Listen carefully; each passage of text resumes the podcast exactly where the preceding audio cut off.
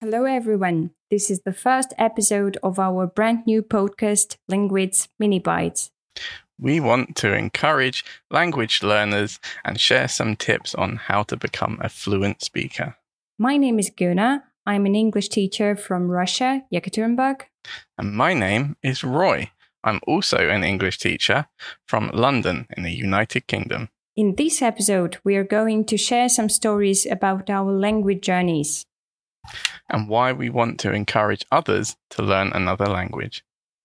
Okay, Roy, to start off, what languages are you studying? I've been learning Korean for three years and I've recently started learning Russian. They each have their own writing system and some unique challenges to them, especially coming at them as a native English speaker.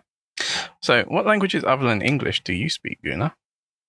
Well, I come from a mixed family. My mom is Russian and my dad is Azeri. My native language is Russian. However, I can understand and speak Azeri with a horrible accent, though. Uh, I could speak Azeri much better when I was a kid, because right now English took up all the free space in my brain. So, Guna, why did you choose to learn English? Uh, I guess for me, speaking a foreign language um, is a superpower. As I already mentioned, when I was a kid, I picked up my dad's native language really quickly, but that was due to circumstance because we used to travel to his home country, whereas learning English was my choice. It was my favorite subject at school, and I'm really passionate about it.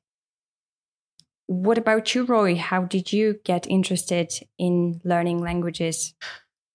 To me, learning a language opens a lot of doors and new opportunities to you even if you don't speak a language fluently. So, as in a personal example, when I was 18, I traveled to Russia on my own.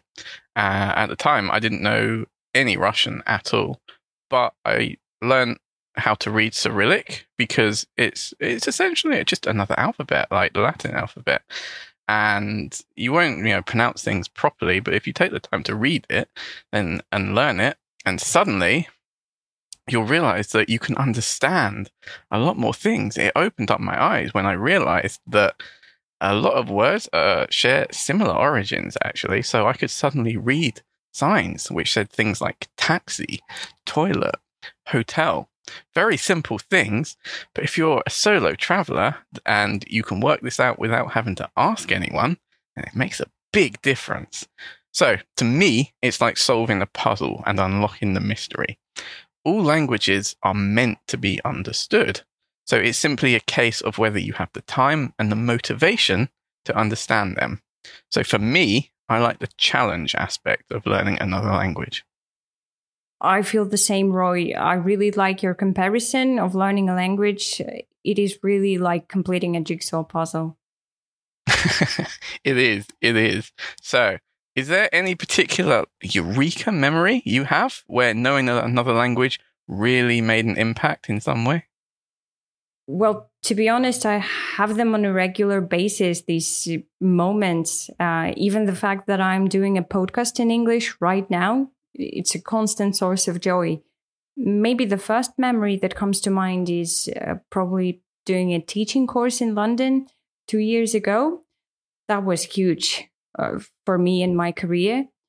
Also, I did a lot of solo traveling around the UK, met new friends, uh, and it just feels great. I'm looking forward to experiencing more Eureka moments related to speaking English. So, Guna, was your solo trip to the UK the first time you found yourself somewhere where very few people spoke your native language and you had to rely on English to get by? Uh, yeah, it was, uh, and I was more than ready. It was my first time, but I made the most of my trip and tried to speak English as much as possible. Uh, I can actually ask you a question because we met on this course. What did you make of my level? we did, we did. Uh, in fact, you and one other girl were the only non native English speakers who took that course, and I was very impressed. Uh, so you, you didn't really have any sort of Russian accent, and I honestly wasn't sure where you were from at first because you spoke very clearly, but without any particular English accent. And as I'm sure you're aware, uh, there are a lot of different accents in the UK, so it can be very easy to tell where someone's from. But you didn't have that, so it was a bit. I didn't really know where to place you. However, your actual competency was English was very good, and nowadays I simply consider you like any other native English speaker. So, how did you get to this point? Thank you, Roy. Uh, for me, it wasn't an immersive experience. I learned, and I am still learning English in a bookish, traditional sort of way. Uh, when I was a kid, I took lessons with tutors. Then I was preparing for my exams. Uh, for me, it's always been fun. I guess that is the key. Whether it's learning a tough, tricky grammar rule or making a sentence with a new idiom, uh, then I studied linguistics at uni and uh, I decided to become an English teacher in my second year. I completely agree with you, especially about the having fun part. So learning is something that can go from being really dull and an annoyance to being something that is really fun and you actively want to do as if you're having fun while you're doing it. Absolutely. Roy, would you like to share some details about learning Russian? Well, I've currently been learning Russian for about eight or nine months now. So, in some ways, it's similar to English, like I mentioned above, with words like taxi and lift. In the the words are the same; they're just written using the Cyrillic alphabet, and maybe with a different stress, but they're understandable just by reading the Cyrillic alphabet.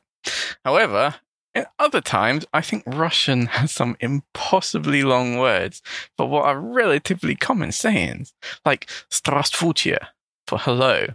But personally, I just say "privyet" because it's so much easier. uh, so, but at the moment, I'm just building up my vocabulary and adjusting to Russian stress and pronunciation. But my biggest pet peeve that I've come to in Russian so far, which is a pet peeve of mine in languages in general, is gender, such as with gender nouns. Roy, I'm sure you will master gender nouns, taking into account your positive attitude towards learning Russian. And uh, by the way, thanks to our lessons, I realized that Russian pronunciation is not that straightforward. uh, yes, I do agree on that from what little I know, but spasiba. Uh, so you know, you essentially you have the opposite experience to me. So you're a native Russian speaker who learned English. So, uh, are there any particular examples for you of some aspect of English that you found tricky or strange coming from a native Russian background? Oh, okay. Let me see. That's a really good question. Uh, you know, some people believe that the most difficult aspect of English grammar is tenses. However, I think that there is more to grammar than tenses, and the rules for tenses are actually quite consistent compared to other topics. So, my top three would be uh, number one, articles, then uh, probably phrasal verbs, and the last one, verb patterns. And I think the verb patterns, yeah, they require a lot of time and practice. I see. So, could you provide some examples of those? Do you do they have equivalents in Russian, or are they something completely novel to a native Russian speaker? Uh, I don't want to get into too much detail, uh, otherwise our listeners are going to fall asleep halfway through. I guess some English verbs are followed by infinitives, uh, whereas others are followed by a verb with ing or a gerund. There are loads of exceptions, and most patterns you simply need to memorize if you remain patient and give yourself some time, because you won't be able to cover this topic in one go, it will pay off in the long run and it will definitely boost your fluency. I completely agree. Fact, I think that the key to successful language acquisition is patience and persistence because everybody makes progress at a different pace and your experiences can differ wildly depending on both the language you are learning and your own native language. So true, Roy. Uh, what do you think if you were to give a piece of advice to someone who wants to start learning English? What would it be? Uh, so, my advice would be to try to get an English tutor if you can. So, th- there are very many high quality resources available for learning English online. So, there is a lot that you can do by yourself as an English learner. However, it's hard to match the value of having someone that you can ask questions and have them correct your mistakes. So I believe that having a tutor can really accelerate your progress in a language. There's nothing stopping you from making this progress on your own, but a tutor can help you get there that much faster and they can show you where you're going wrong or help you in areas that you're struggling. Uh, having native speakers to talk to can also help, but it's important to keep in mind that native speakers don't necessarily make good teachers. And in fact, they often don't. Uh, is there something that you found especially valuable on your language learning journey, Guna? You've made a good point. I think for some people, working with a tutor is really helpful. However, these days there are loads of people who learn foreign languages on their own. And um, we can record another episode comparing these two approaches to learning. However, when it comes to learning English uh, and um, my personal experience, I've always been curious. I think that curiosity is a really useful trait for a learner for me, covering a new topic or making a, a new sentence with a brand new expression, it is still exciting. So, curiosity and a positive attitude would be the most valuable items in my learning English kit. Yes, absolutely. The phrase curiosity killed the cat definitely does not apply here. The more curious and exploratory you are, the better so you have to take these things at a reasonable pace. You have to learn to crawl before you can walk and to walk before you can run. But students who are eager and want to learn, even just by themselves, are the ones that are the most likely to succeed. Well, Guna, I think we're coming up on the end of our very first ever episode of Linguit's Mini Bites. This has been a lot of fun, and I hope that our listeners have enjoyed it as well. Would you like to wrap up? Yeah, I think it's time to finish. I really enjoyed it, and I hope to share more useful tips and tales about learning a foreign language. Thank you for listening. Bye for now. Bye.